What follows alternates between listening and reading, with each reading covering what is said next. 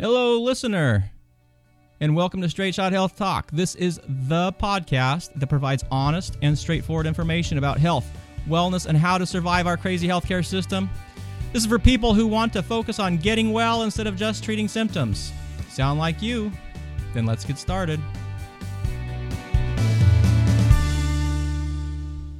Hey, everybody, welcome back to another episode of Straight Shot Health Talk. This is your host, Dr. Kevin. And for today's episode, and this may end up either being a little bit longer or I may break this up into several different episodes, we're going to talk about back pain. And the kind of the foundation for this is a presentation I gave to a group of physicians. It was at their annual conference um, that they invited me to speak to and really talk about this topic because there's a lot of confusion here and I was kind of looking through um, some of the old things that I've done in the past and trying to find some good information for you. And I realized that this is probably something that everybody should know. So, really, my goal here with this is to provide you information about back pain, stuff that absolutely positively you need to understand, stuff that, frankly, in the medical system alone, there isn't a good understanding of it, which is we're, we're going to touch on, which is one of some of the big problems that we have. Um, and I, I uh, my goal with all the things, just like with everything with Straight Shot Health Talk, is make it easily understandable and useful for you.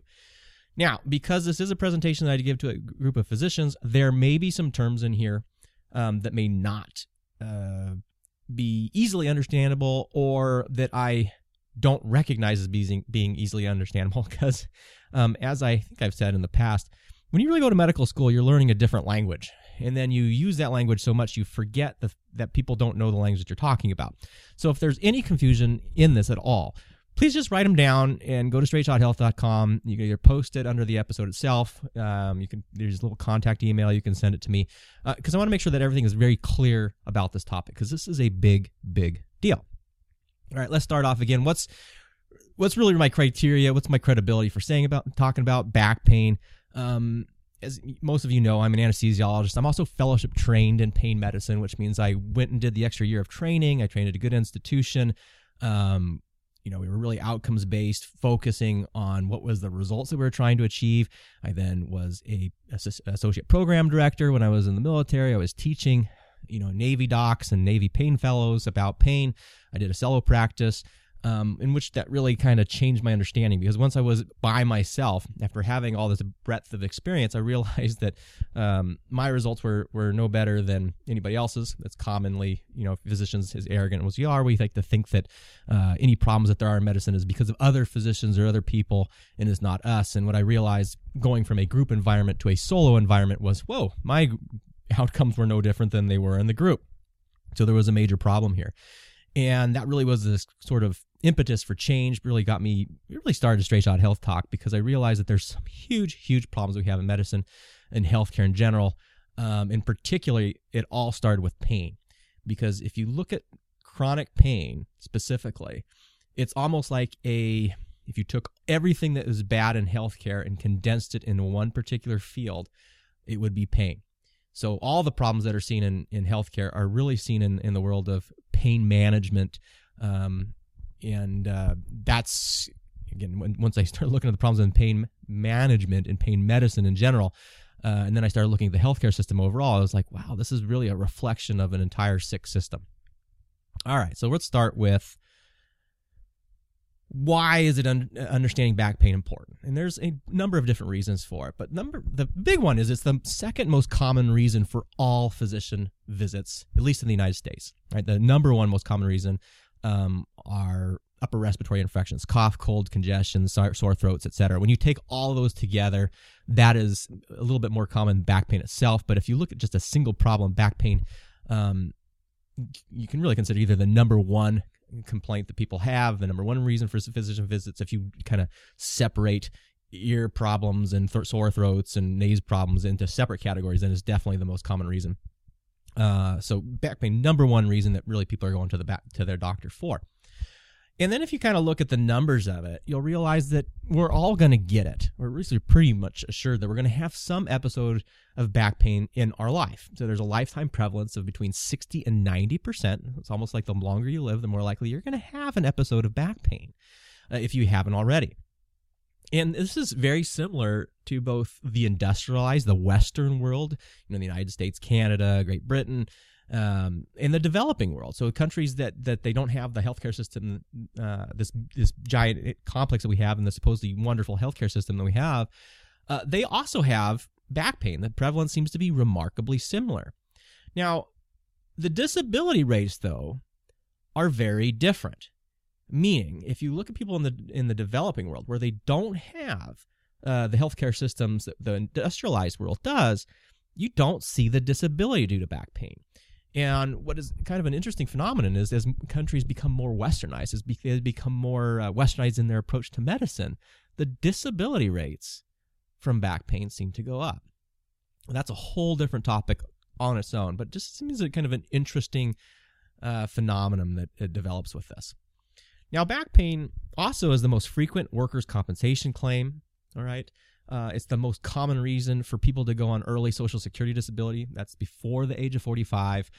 And the costs for treating back pain are as, abs, absolutely astronomical over a $100 billion a year in direct care costs. Okay, that is not even considering the loss of productivity, the people who are not working, uh, things like that. This is just in direct care costs alone. So the direct care costs are things like drugs, physician visits, physical therapy, procedures that they're done, surgery, etc. Those are direct care costs, and we're spending a huge sum of money on that every year. Um, other things that have been associated with back pain is we're using a lot more imaging. MRIs have increased over 300%. Uh, the procedures, particularly the pain procedures, epidural steroid injections, facet injections, burning nerves, et cetera, in the back, blah, blah, blah, have increased, uh, depending on the, the particular procedure, anywhere from you know 130% for some to over 1100% uh, for other some specific pr- procedures that are done. So massive, massive increase in the rate of pain management type procedures. And then surgeries themselves have increased dramatically, over 300% for certain types. Um, what is a little bit more troubling is that the the more complex spinal fusions, some of the, the surgeries that have some of the worst outcomes when it comes to surgery, seem to be uh, increasing at a much more rapid and dramatic rate than other surgeries that are, uh, you know, smaller surgeries, um, some of which may have a little bit better outcomes, ones that are not fusion oriented surgeries, and it has to deal with the type of back pain, et cetera. We, we'll touch on that a little bit later. And then if you look at um, prescription drugs, and particularly opioid medications, you know, strong painkillers, these narcotic uh, based medications are all um, kind of based upon the opium poppy in the past, and you have synthetic, and we have uh, different variants of it. Those have increased hugely, over 690% um, over the years. So much so that if you look at the the United States as a whole, you know, we're only 5% of the world's population. We're consuming 80% of all opioids. All right, but what are our outcomes then? We're spending all this money, we're doing all these procedures, we're doing surgeries, prescribing all these drugs, et cetera, et cetera, et cetera. We have all these fancy imaging, we should be able to see everything right, and we can do whatever with it. We should be getting better, but that is not the case because disability rates due to back pain are increasing the complication rates associated with these procedures, with these medications, and with these surgeries are also increasing, including the risk of death. And when you actually ask people, the people who have back pain and go through all this stuff, there is no improvement overall in self reports. And yet the costs continue to escalate. Now, why is this? Right? And before we kind of go into the why, we're going to touch on a couple things. We need to do some definitions. We're going to touch on imaging, surgery procedures, and then we're going to touch on the drugs themselves. All right, so we're going to go back to pain here. Uh, this is a big topic for me because if you don't understand what you're treating, you're going to have a messed up treatment for it. Okay. And when it comes to pain, almost no one seems to know what they're talking about. And this is talking, and, I, am I'm and I'm not trying to be harsh here and I'm not trying to be arrogant in any way because I honestly didn't understand this either. And I was a fellowship trained pain physician. I thought I knew as I was talking about. I could spout out the definition of pain, but I didn't understand or under, I didn't understand what that meant until I really stopped what I was doing and thought about it and really pondered it a little bit longer. All right. And I, this, this, it still drives me crazy because, as I said, I lecture to physicians, I lecture to people, um, I talk about this, I teach about this, and there's so much bad information about pain. that it's it's it just becomes almost difficult to overcome it. So, all right, so we're going to just touch on this again. I know I did an, a couple episodes entirely on pain. I'm going to go back and do those again because there's some new information I need to update and make those better for you. But let's touch on some some. Let's just condense it for for right now, just for the purpose of this this episode. All right, so what is pain?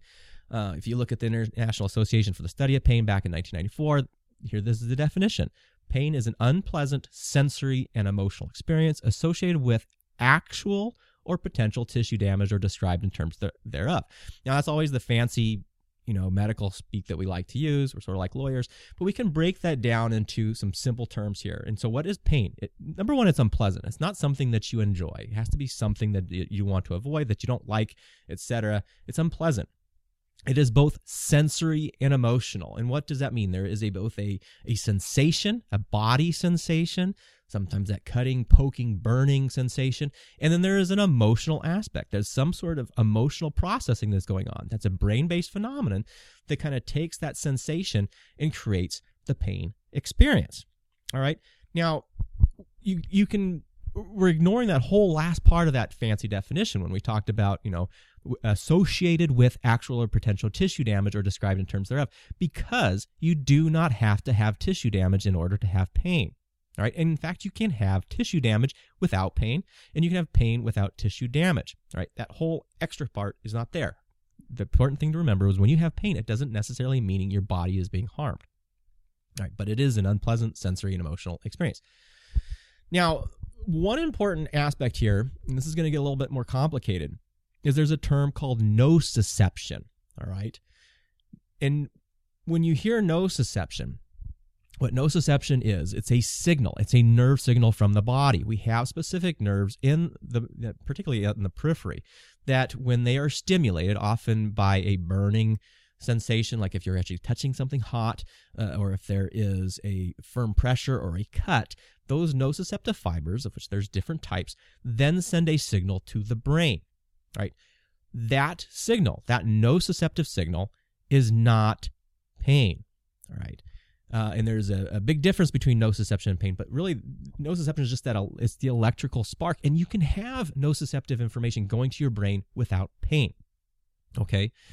Now, the big problem with that is because when people are often talking about pain, particularly if they're talking about discs and bulge and cuts and scratches and burns and such. What they're really talking about is nociception. So anybody's talking about doing something to the body to cure pain, they're talking about going after the nociceptive signal. Those terms really should not be used interchangeably. And it's and the other part about it is you don't ever want to talk about things as being a pain pathway. All right. We don't like, uh, you know, when I talk about nociception, I don't even like the word that they're a pain nerve. They're not. They're a nociceptive nerve. Pain is a central process. The other thing to remember is that acute pain, that is pain that is less than three months in duration, is not chronic pain. They're in a lot of ways different entities. And when we talk a little bit more about um, the pain process itself, we're going to kind of you know everything's involved. There there's still a sensory and emotional process or a sensory emotional experience with acute pain and chronic pain. But what becomes more important whether it's the sensation or the emotional aspect uh, changes significantly right? Um, with acute pain being you know there may be more of that sensory element maybe more of that nociceptive signal which is just a piece that there's a little fiber that feeds into the pain experience. And again it's not necessary.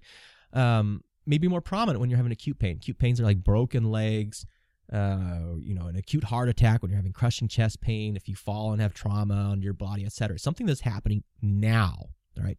And then with chronic pain, that's pain that has been there over three months. Again, uh, much more of a central process. The, the way that the brain takes information from the body, including nociceptive signals and other non nociceptive signals, and can process those into a pain experience. It is much more a this reception agent, the way the brain particularly acts itself. Okay. So there's a difference there.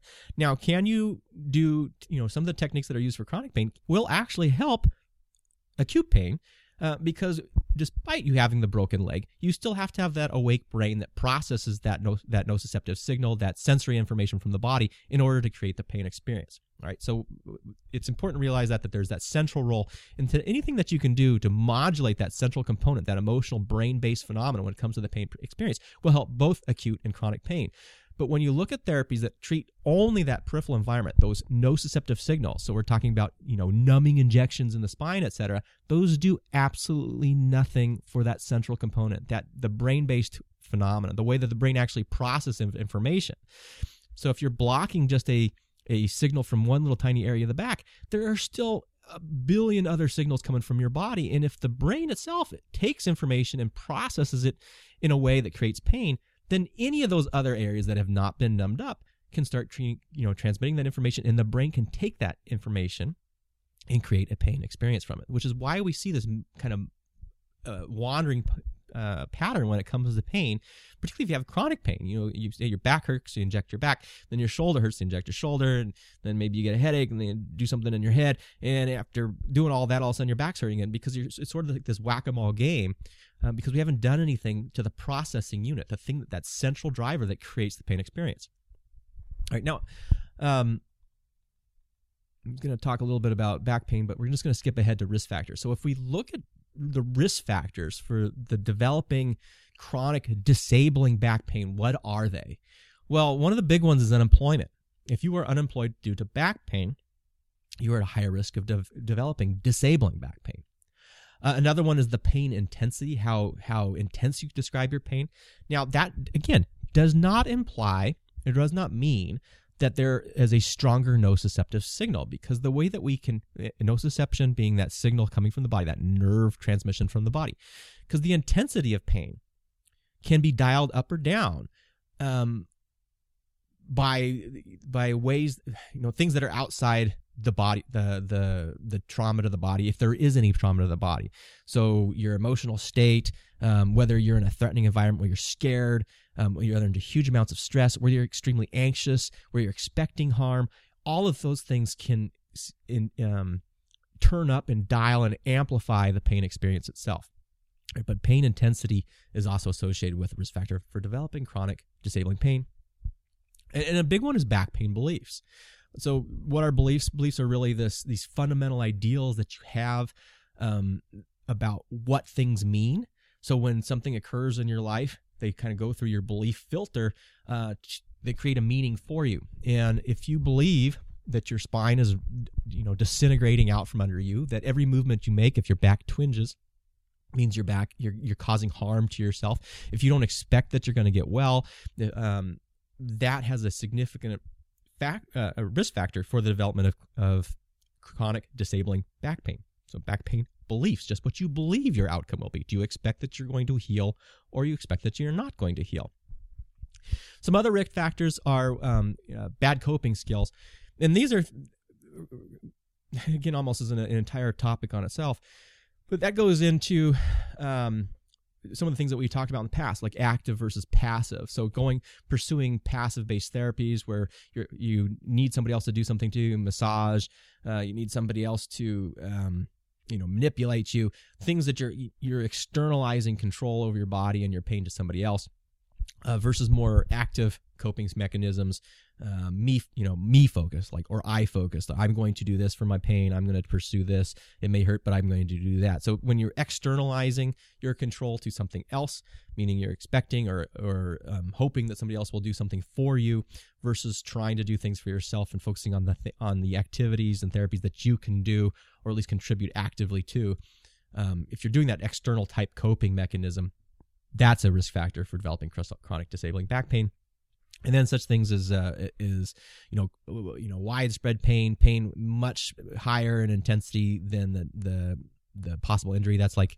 um, if you cut your finger and and you scream and it, you're screaming bloody murder because if you you know it, it's like someone cut your arm off.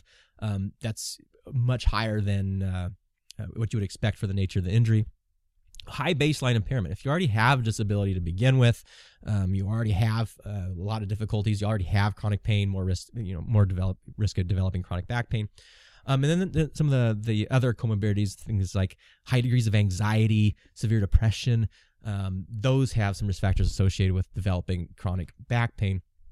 There's a whole other reason for that. In, in uh, those particular, I don't ever want anybody to think that um, anxiety or depression uh, are are diseases that aren't as severe or worse than somebody having severe heart disease. All right, the outcomes with people who have anxiety and depression; those are serious, serious illnesses. Um, you know, treatments are very similar to a lot of the chronic conditions and focusing on it, but they're not something. You know, there's some there's some degree of uh, when it comes to mental health issues, and particularly in the United States, we're having a little bit better awareness about it. Um, but they have some serious and um, quite prominent physio physiological effects, things that, that they actually will do to your body. So, high degree of anxiety, high degree of severe depression, uh, increased risk factors for development of chronic low back pain.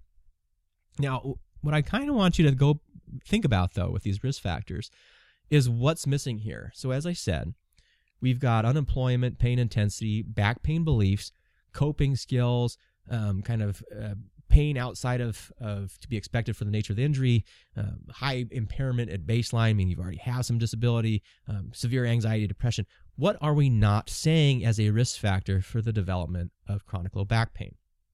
You know, I'm just going to kind of leave that there for a second here, and let's keep going on. Now, imaging for low back pain, MRIs, X-rays, etc um, they've noted a problem with this, like the use of X-rays, et cetera, for back pain uh, since as early as 1976.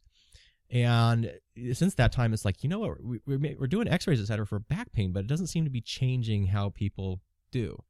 And there's also a very wide geographic variation, meaning different areas of the United States have higher rates or lower rates of using X-rays or particularly MRIs as compared to other areas.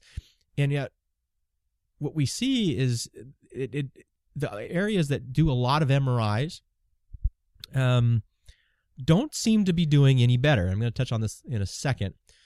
Um, and there's also increasing a cost. There's a lot more money that's being spent on imaging, but they don't seem to be improving outcomes. All right. In fact, if you look at areas that have the highest rate of MRIs, people are getting them early, people that are getting often, people that are getting them, you know, every six months or year to, uh, I'm going to do little air quotes here, look around and see if, make sure nothing serious is going on or whatever, or monitor your back pain, whatever ridiculousness is being said, the outcomes are actually worse. Uh, and we're going to touch on some of the reasons why. So, what is early imaging? Early imaging for back pain, know, there's a red flag conditions, which we're not going to talk about. They're very rare. But outside of those kind of red flag warning signs, if you're getting early imaging for your back pain, there is no increase in quality of care. In fact, it um, it worsens quality of care. As I said, you're more likely to have surgery, more likely to have uh, invasive procedures done, your increased cost, more more poor outcomes. Um, then some people will say, well, you know what? When we do early imaging, that it helps helps people, makes them feel better because then we can tell them that there's you know that we don't see anything serious in their back, etc. In fact, I've seen physicians comment on this and saying, uh, one of the quotes I saw was someone said, "Well, we don't like to order labs for people just to just to order labs if they want them, but you know what? X-rays and MRIs are okay because there's no harm." That is absolutely false. There are harms associated with this. They do not decrease patient anxiety. They do not make people feel better. In fact, if you have the right person, you will make them feel worse. Now, interestingly, this is not just for patients. I have now known multiple physicians that were, um, shall we say, I don't want to say silly, uh, but they had an episode of back pain. They had no red flag indicators or anything else. They should have known better, and yet they got, um, in some situations, X-rays and MRIs done, and um, it it wasn't good. Okay, it didn't do anything. There was again, there was no what we would call serious conditions. There was no cancer, there was no infections in their spine, there was no instability in their spine. Um, and in those particular situations, though, once you have seen in there, and once people have told you something, like you have a bulging disc or a bone spur or or, or degenerated or degen- degenerative disc disease, none of which, by the way, uh, have a strong association with pain because there's a bunch of people running around with them that don't have pain. But once you have that and that you fix that in your brain, every time you move, you start thinking, well, is it that bulging disc or, or whatever? And I, I've known a, I've known a trained pain physician, a really good friend of mine that did that. Um, and he had, to be honest, he had one of the worst spines I've ever seen in my life. He also the most physically fit person I've ever met in my life. And you just had an episode of acute back pain. He did not need that MRI, and and you know, there's a whole story about what that MRI ended led him to getting a basically an angiogram of his heart. Anyway, but um, we also look at patient satisfaction. There's this big push with patient satisfaction, blah blah blah. And we have done an episode on the past about that. When you have high rates of patient satisfaction, you actually have higher rates of death uh, and uh, morbidity associated with that. There's, you know, the relationship. You do not want to be the most satisfied patient with healthcare. If someone is telling you everything that you want and you're happy that you're getting every procedure that you could possibly desire, you're at greater risk of longer hospitalizations, higher costs associated with Medicare, and risk of death. And we did a previous episode on that. So, early imaging not associated, or if it is associated with patient satisfaction, seems to be mixed. Some people are more satisfied, some people aren't. Now, when we touched on this anxiety with imaging thing a little bit more, and as I said, abnormal findings, bulging discs, degenerative uh, disc disease, bone spurs, etc., are common. In fact, they're so common they're not disease. Degenerative disc disease is a complete misnomer. It is not a disease. There seems to be a genetic component to it, meaning some people have more degeneration, d- disc degeneration. What that basically means is the water, that kind of the water and the, the little spongy uh, intervertebral disc is going away, and you can see that change on MRI. But it's normal and is like uh, the best explanation I ever heard is someone who said it's it's essentially wrinkles in your spine. You have external wrinkles. Some of us seem to age a little bit faster than others, have more wrinkles, lose more hair, etc. And you have internal wrinkles, which is basically bone spurs, wear and tear on your spine, um, and degeneration. These are completely normal. All right, they are not abnormal. But once you hear that, particularly labeled in such a threatening manner, degenerative disc disease, and I've actually had people thinking that their spine, they kind of misheard it, and they thought that their spines, they had disintegrating disc disease, and somehow that their spine was rotting out from their body as they moved around. All right. Um, you know, and these disc changes start as youth. There was some interesting Korean studies, uh, people with no pain at all, and they were seeing disc change and disc degeneration as early as 10 or 13 years old. All right. Just the way it is, folks. Uh, and then bony changes obviously increase with age. Again, internal versus external wrinkles. Right. But the big harm with this is the labeling component because, you know, as doctors, we want to help people and we want to provide a diagnosis. Now, the really the thing that comes down, particularly health system, is we are much better at telling you what you don't have, and I just did an episode on this, versus what you do have, right? But you're likely, when you run into something like this, if you have back pain, and if you are unlucky enough to have an MRI done early, or even late in some situations, the doctor is going to want to tell you something, thinking that it's going to make you feel better, and says, "Oh, well, your back pain must be from your disc degeneration." That's false. We don't know. Eh, eh, there, there is no good association with that. But now that that label has been stuck, and again, this happens with physicians as well. Physicians who have these kind of imaging studies done, you are no more prone to believe that your back pain is coming from your bulging disc or whatever. Now, as we kind of touched on briefly with pain, uh, number one, that's impossible because pain is a central phenomenon. You have to have an awake brain. It's an experience. It's it's it's not a necessarily a noun. It's a verb. It's an action. Then you have to if there if you're anybody's talking about anything coming from your back, you're talking about a nociceptive signal. Again, maybe if there's a nerve transmission coming from your spine, but the pain itself all pain, all pain. And this upsets some people, but all pain, whether I, you know, chop off your leg or you're having uh, widespread pain throughout your body, like in fibromyalgia, all pain is central. It is all based in your brain, which means you have to have an awake brain to to create it. Um, you may feel sensations in your body, but those all that stuff is generated within your brain itself. So anytime talking about your pain is coming from uh, you know your spine, your body, your cut, your blah blah blah. Uh, that's not true. All pain is in the brain. It's only nociception that is coming from your body. That's why those terms are not interchangeable. All right. So let's look at um, a couple things when we're looking at acute back pain and chronic back pain. All right, the vast majority, vast, vast, vast, vast, vast majority of acute back pain, that's pain less than three months, you already have a sudden onset of back pain, etc., improves without therapy. Okay, no treatments at all. Uh, it's really unpredictable. Um, if you do have early imaging, again, the abnormals are are normal, and serious causes of acute back pain. And what we were talking about with ser- serious causes of back pain, those are things like cancer. Those are like things like infections within your spine, um, or if you've had severe trauma, you know, there's a mechanism there with instability in your spine, etc., bleeding in the spine. Almost always, almost, almost, almost, almost always, because we can never say always, right? You can even say 99.999% of the time because there's always there's always something out in the in the periphery that we don't know, but almost always have a risk factor associated with them. All right. Without those risk factors, again, almost always it's going to improve, or it should improve if you let it and, and try not to dwell on it. All right. Now, chronic low back pain is a little bit different meaning it's there, it's been there for over three months, sometimes in years and years in duration. But the vast majority of chronic low back pain is what we call stable, meaning over 84% of people are either improved over time or they have no change. Okay. Now, that's important to realize because you do not want to be getting MRIs every six months. You don't want to be getting MRIs every year. There's no reason to get an MRI for chronic low back pain if it's your chronic low back pain. All right. Because it's chronic, it's already been at some point ruled out that it was an infection, cancer, blah, blah, blah. When you would reevaluate it, is if there are new signs and sy- symptoms or there's a development of different risk factors. Okay. And what that basically means is you have pain that's different. In that situation, you may go and get it evaluated to make sure there it is a not a new cause of pain. And those serious causes, again, they have risk factors similar to the acute back pain. You know, certain drugs that you may be using, uh, you know, certain disease conditions, certain age associated with weight loss, etc. But you do not get imaging for chronic low back pain. You get imaging, X-rays, MRIs, etc. for new signs and symptoms. In which case, it is no longer chronic low back pain. You're thinking of a different, uh, a, a different type, a new onset kind of symptomatology there. All right. Uh, okay, I'm not want to touch on that.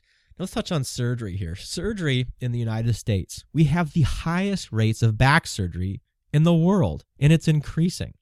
Right.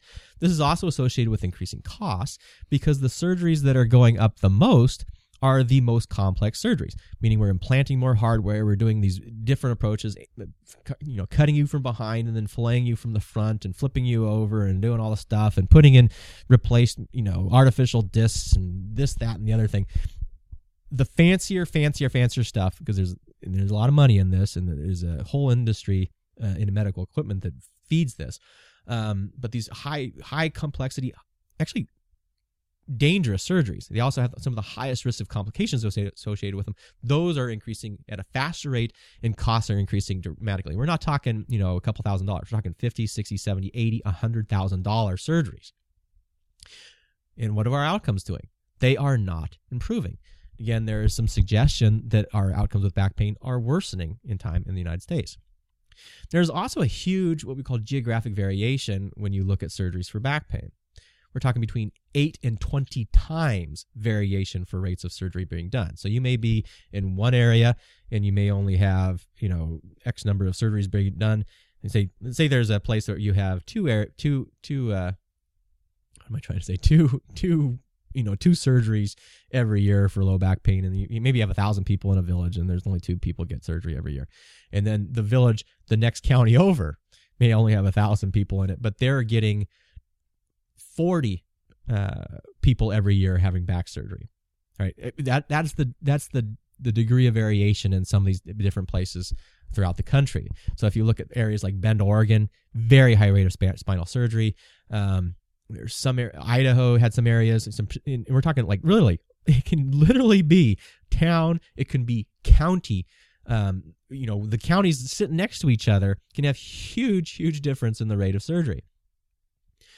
It, but when you look at the actual outcomes, the outcomes where people seem to be doing the best with their back pain, again with the best surgical outcomes, meaning people seem to be improving. I mean, and spine fusions and a lot of back surgeries don't have great outcomes to begin with. But the best outcomes are where the fewest surgeries are done. Right. So if there were if surgery was curing back pain, if it was doing great things, we for sure as heck we would not be having a lot of back pain in this country. We do more than anywhere else in the world. Uh, and again, these areas where there's huge density, where there's just massive amounts of surgery going on, they should have the lowest rates of back pain if this stuff was working, and they don't. They have some of the worst rates when it comes to back pain, chronic disability, etc. Okay. and I'm just sort of skipping through a couple things here because I was looking, I kind of went into more details about surgery, etc. Now, what about pain procedures? Now, these are the things that I uh, was trained to do and I taught people to do. These things like epidural steroid injections, facet injections. Uh, we don't do those as much. Diagnostic medial branch blocks, which are a little bit different. Uh, radio frequency neurotomy, we go in and burning nerves out of the back, etc. Well, they are going up dramatically as well. You know, the the whole specialty of pain medicine, where we manage pain, really got a big kickoff in the mid 90s. We sort of paralleled this rise with the idea that pain was undertreated and that there's this horrible problem everywhere all throughout the world. And um, since that time, I think, God, when was the first real pain fellowship? 90. I can't remember exactly. Pretty close though, 96, 97, somewhere around there, uh, which is about the same time that the American Pain Society came out with their consensus statement on opioids and pain, and that pain was undertreated and we need to do it.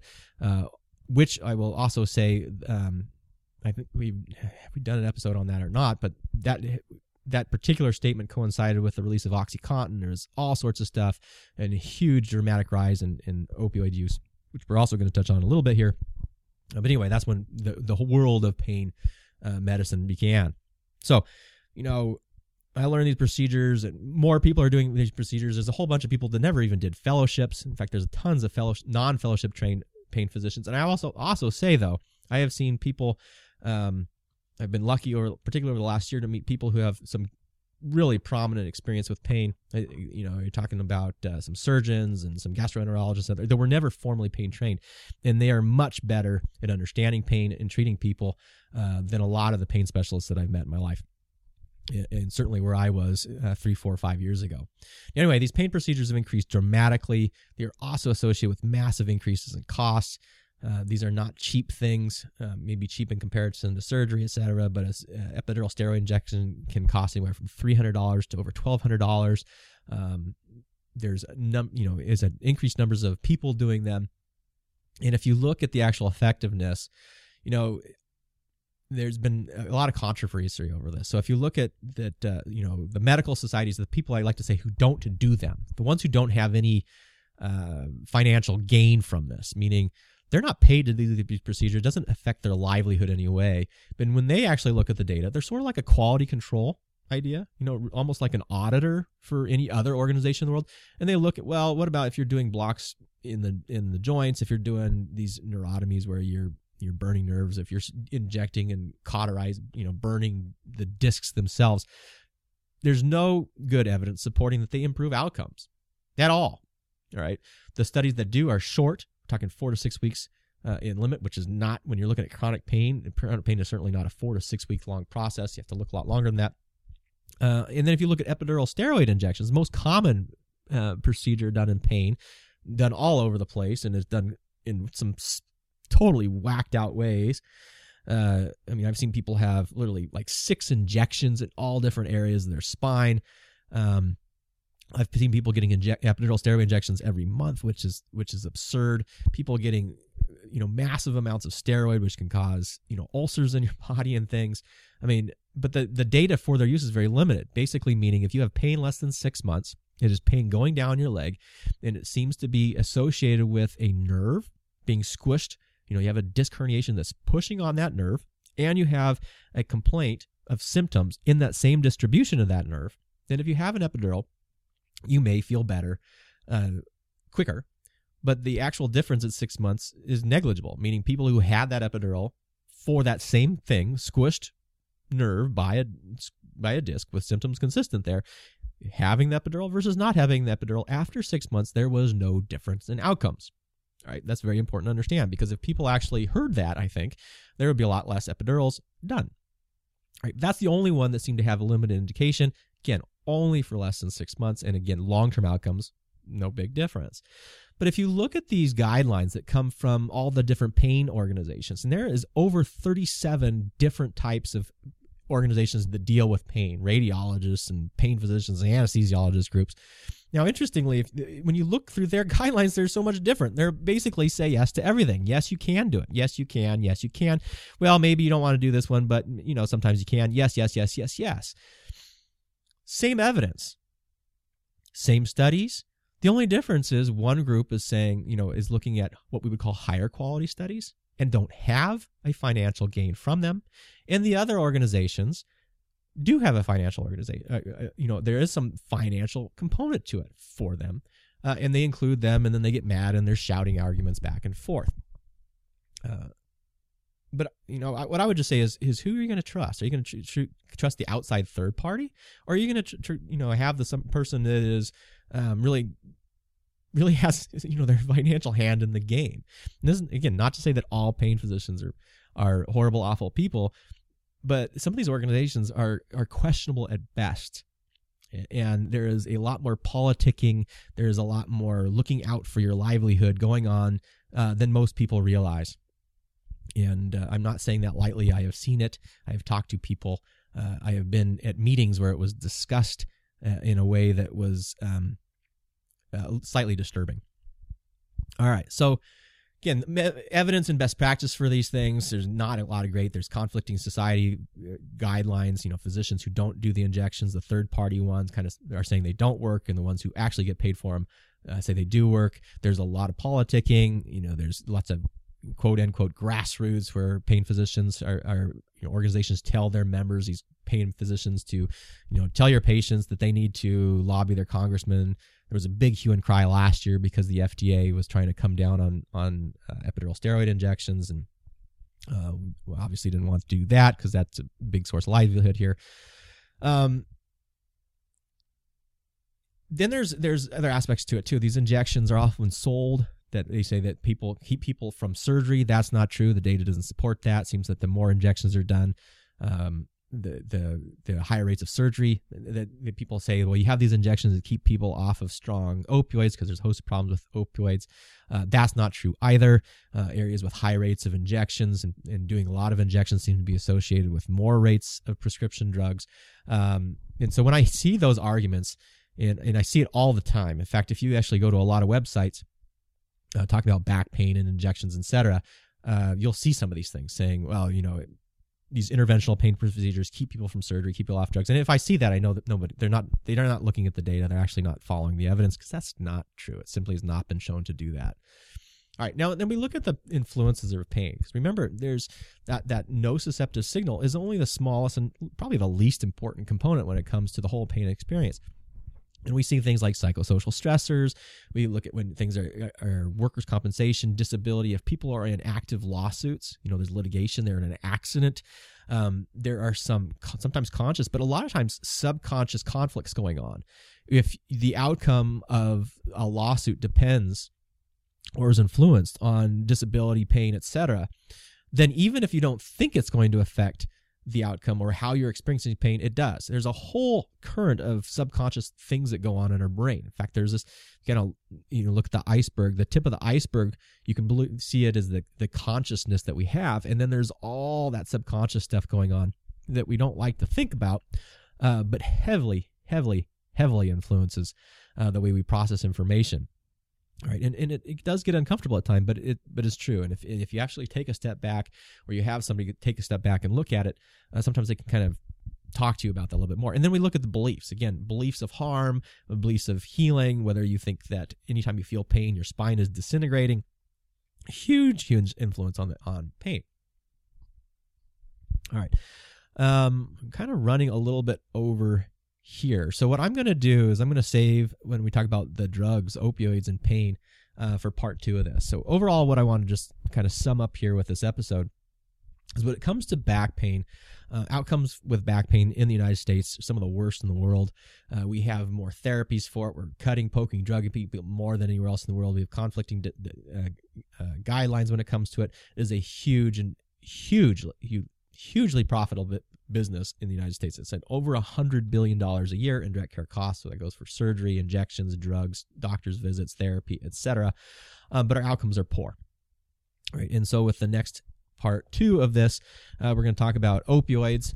Those are the strong narcotics that come from the opium poppy, as well as some synthetic varieties, as well as chronic pain, and uh, touch on that a little bit more in further detail. All right, folks. So if you have any questions on this, if something is not clear, if I'm, you know, again, there, there's something coming up, please just visit straightshothealth.com.